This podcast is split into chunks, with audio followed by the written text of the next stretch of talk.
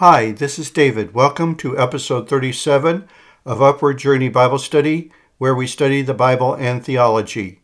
This episode focuses on learning some of the content and message of the Gospel of John, chapter 15, in which we see the need to abide in Christ.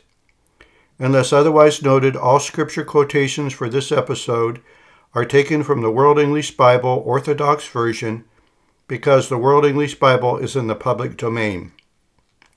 To get the most of this podcast, it would be good for you to take about five minutes to read John chapter 15. Let's get started. Let us look at what Jesus has to say in John 15. The context is that Jesus knows he's about to be arrested and executed in just a few hours. His disciples have no idea of what is about to happen. Jesus is trying to prepare them for what is about to come. Even though he had told them that he had to die and rise from the dead three days later, they never comprehended it. Jesus has repeatedly told his disciples that he was leaving them, but he would be coming again. He had promised to pray to God the Father, who would send to them another helper, the Holy Spirit, who is the Spirit of truth, to teach them and remind them of what Jesus taught. Jesus had repeatedly told his disciples of Jesus' unity and oneness with God the Father, and that those who had seen Jesus have seen God the Father. Jesus and his disciples had just left the, the room they were meeting in, and now they were on their way to the Garden of Gethsemane. As they are walking through the street at night, Jesus compares himself to a vine and his disciples to the branches, and God the Father to the farmer who takes care of the vine. In the Old Testament, God compared the nation of Israel to being his vineyard. He expected them to bring forth good fruit, but they did not do so, so God judged Israel. In Isaiah chapter 5, verses 1 to 7, we read, quote, Let me sing for my well beloved a song of my beloved about his vineyard. My beloved had a vineyard on a very fruitful hill. He dug it up, gathered out its stones, planted it with the choicest vine, built a tower in the middle of it, and also cut out a winepress in it. He looked for it to yield grapes, but it yielded wild grapes. Now, inhabitants of Jerusalem and men of Judah, please judge between me and my vineyard. What could have been done more to, to my vineyard than that I have not done in it? Why, when I looked for it to yield grapes, did it yield wild grapes? Now I will tell you what I will do to my vineyard. I will take away its hedge, and it will be eaten up. I will break down its wall, and it will be trampled down. I will lay it a wasteland. It won't be pruned or hoed, but it will grow briars and thorns. I will also command the clouds that they rain no rain on it. For the vineyard of Yahweh of armies is the house of Israel and the men of Judah his pleasant plant. And he looked for justice, but behold, oppression, for righteousness, but behold, a cry of distress. Israel let down God by not being obedient to God. Jesus was the one true Israelite that never let God down. Jesus could rightly say he is the true vine a vine develops branches that eventually bear fruit if it is a productive vine. Jesus himself is a productive vine. As we have seen, Jesus came not to do his own will, but the will of God the Father that sent him. He spoke the words of God that God wanted him to speak, and he carried out the mission God gave him to do. The miracles Jesus worked was God the Father working in him. God the Father is the farmer that tends to the vine. If a branch is not bearing fruit, then he removes it from the vine. We must stay united to Christ if we want to have spiritual life and eternal life. If a branch is bearing fruit, God prunes that vine so it can bear more fruit. Jesus told his disciples that they were already pruned clean because of the word Jesus had spoken to them. This implies they responded positively in obedience to Christ's teaching. Jesus then tells his disciples to remain joined to Christ because they cannot bear fruit unless they are joined to Christ, just like a branch cannot bear fruit if it is not attached to, to the vine. Apart from Christ, we can do nothing. If a person does not remain in Christ, he is thrown out like a branch from a vine and is burned. Abiding in Christ includes abiding in Jesus' words. We need to know and obey the teachings of Jesus. Jesus says in John chapter 15 verse 7, quote, "If you remain in me and my words remain in you, you will ask whatever you desire and it will be done for you." End quote. Jesus' disciples bear much fruit and bring glory to God the Father. John chapter 15 verse 8. When we abide in Christ, we abide in six aspects associated with Christ. One, we abide in Christ's words, verse 7. Two, we abide in obedience to Christ's commands, verse 10. Three, we abide in Christ's love, verse 10. Four, we abide in Christ's joy, verse 11. Five, we abide in Christ's power, verse 5. And six, we abide in Christ's life. Verse 6. Let's go over these. First of all, when we abide in Christ, we abide in Christ's words. Jesus says in John chapter 15 verse 7, quote, "If you remain in me and my words remain in you, you will ask whatever you desire, and it will be done for you."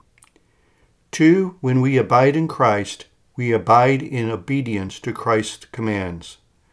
Jesus says in John chapter 15 verse 10, quote, "If you keep my commandments, you will remain in my love, even as I have kept my Father's commandments and remain in his love." End quote. Number 3, when we abide in Christ, we abide in Christ's love. Jesus says in John chapter 15 verse 10, quote, if you keep my commandments, you will remain in my love, even as I have kept my Father's commandments and remain in his love. For when we abide in Christ, we abide in Christ's joy. Verse 11. Jesus says in John 15, verse 11, quote, I have spoken these things to you that my joy may remain in you, and that your joy may be made full. End quote. Five, when we abide in Christ, we abide in Christ's power. Jesus says in John chapter 15, verse 5, quote, I am the vine, you are the branches. He who remains in me and I in him bears much fruit. For apart from me, you can do nothing. End quote. And six, when we abide in Christ, we abide in Christ's life. Jesus says in John chapter 15 verse 6, quote, "If a man doesn't remain in me, he is thrown out as a branch and is withered, and they gather them, throw them into the fire, and they are burned." End quote. Let's take a deeper look at abiding in Christ's commandments in John chapter 15, verses 12 to 17. The commandment that Christ emphasizes is the need for the Christians to love one another as Christ loved his disciples. Jesus demonstrated this by laying down his life for his friends. Jesus says if we do his commands, then we are his friends. A friend differs from a servant in that a friend of a person knows more of the affairs of that person than a slave does of his master. Jesus' disciples are his friends because he has disclosed to them everything he heard from his Father. Jesus chose his disciples to go and bear much fruit, and that their fruit remain, so that whatever they ask of the Father in Jesus' name, God may give it to them. Christ's command is that his disciples love one another. See John chapter 15 verses 12 to 17. Those in Christ should expect the treatment that Christ receives. They will be accepted by those who accept Christ, and they will be rejected by those who reject Christ. Jesus says in John chapter 15 verses 18 to 21, quote, If the world hates you, you know that it has hated me before it hated you.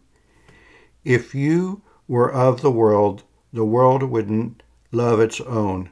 But because you are not of the world, since I have chosen you out of the world, therefore the world hates you. Remember the word that I said to you A servant is not greater than his Lord. If they persecuted me, they will also persecute you. If they kept my word, they will also keep yours. But they will do all things to you for my name's sake, because they don't know him who sent me. End quote. Jesus is saying Christians, if they follow Christ, will face opposition and hatred by those not liking what Jesus taught. These people are not just rejecting Jesus, they demonstrate that they do not know God the Father who sent Jesus. Then Jesus speaks of the greater accountability to those who hear God's word and truth but still reject it. The fact that Jesus came and spoke to the Jews gave them greater accountability. Now they have no excuse for their sins. They have more accountability because they witnessed Jesus' miracles, and yet they still rejected Jesus despite all the evidence to the contrary that he was really the Messiah, the Son of God, sent by God the Father with the words of God the Father. They have no excuse for their sins. They have hated both Jesus and God the Father who sent Jesus. Jesus then speaks of two witnesses he will have First, there is the witness of the Parakletos, the Helper. That's the Holy Spirit, the Spirit of truth. The Holy Spirit proceeds from God the Father and will testify about Jesus. The second witness is Jesus' disciples who have been with him from the beginning of his ministry. They will testify of Jesus, with the exception of Judas Iscariot, who betrayed Jesus. Later, we see in Acts chapter 1, Matthias was chosen to take Judas' place as one of the apostles. Acts chapter 1, verses 21 to 26. Let us take another look at Isaiah chapter 5 at the failure of Israel to be the kind of vine that God wanted Israel to be. God wanted grapes, but instead got wild grapes. The fruit God wanted from Israel was justice, but instead Israel brought oppression. God wanted the fruit of righteousness, but instead God got a cry of distress. The leaders should have obeyed God and led the people to obey God. The leaders should have served God and served the needs of the people. Instead, the leaders oppressed the poor so they could make themselves rich. We become the branches God wants us to be when we abide in Christ and keep Christ's commandments. We give God the fruit of justice and righteousness. We do this by obeying Jesus Christ and abiding in his power and strength. We can only live the way God wants us to live when we abide in Jesus Christ. We show justice and righteousness when we show love to one another by keeping Christ's commands. Thank you for joining with me and listening to this podcast. Be sure to search the Bible to evaluate all teachers, including me. Check out my website at upwardjourneybiblestudy.com, where you can learn more about this podcast and other resources for spiritual growth. Always remember to keep God first in your life. Bye for now.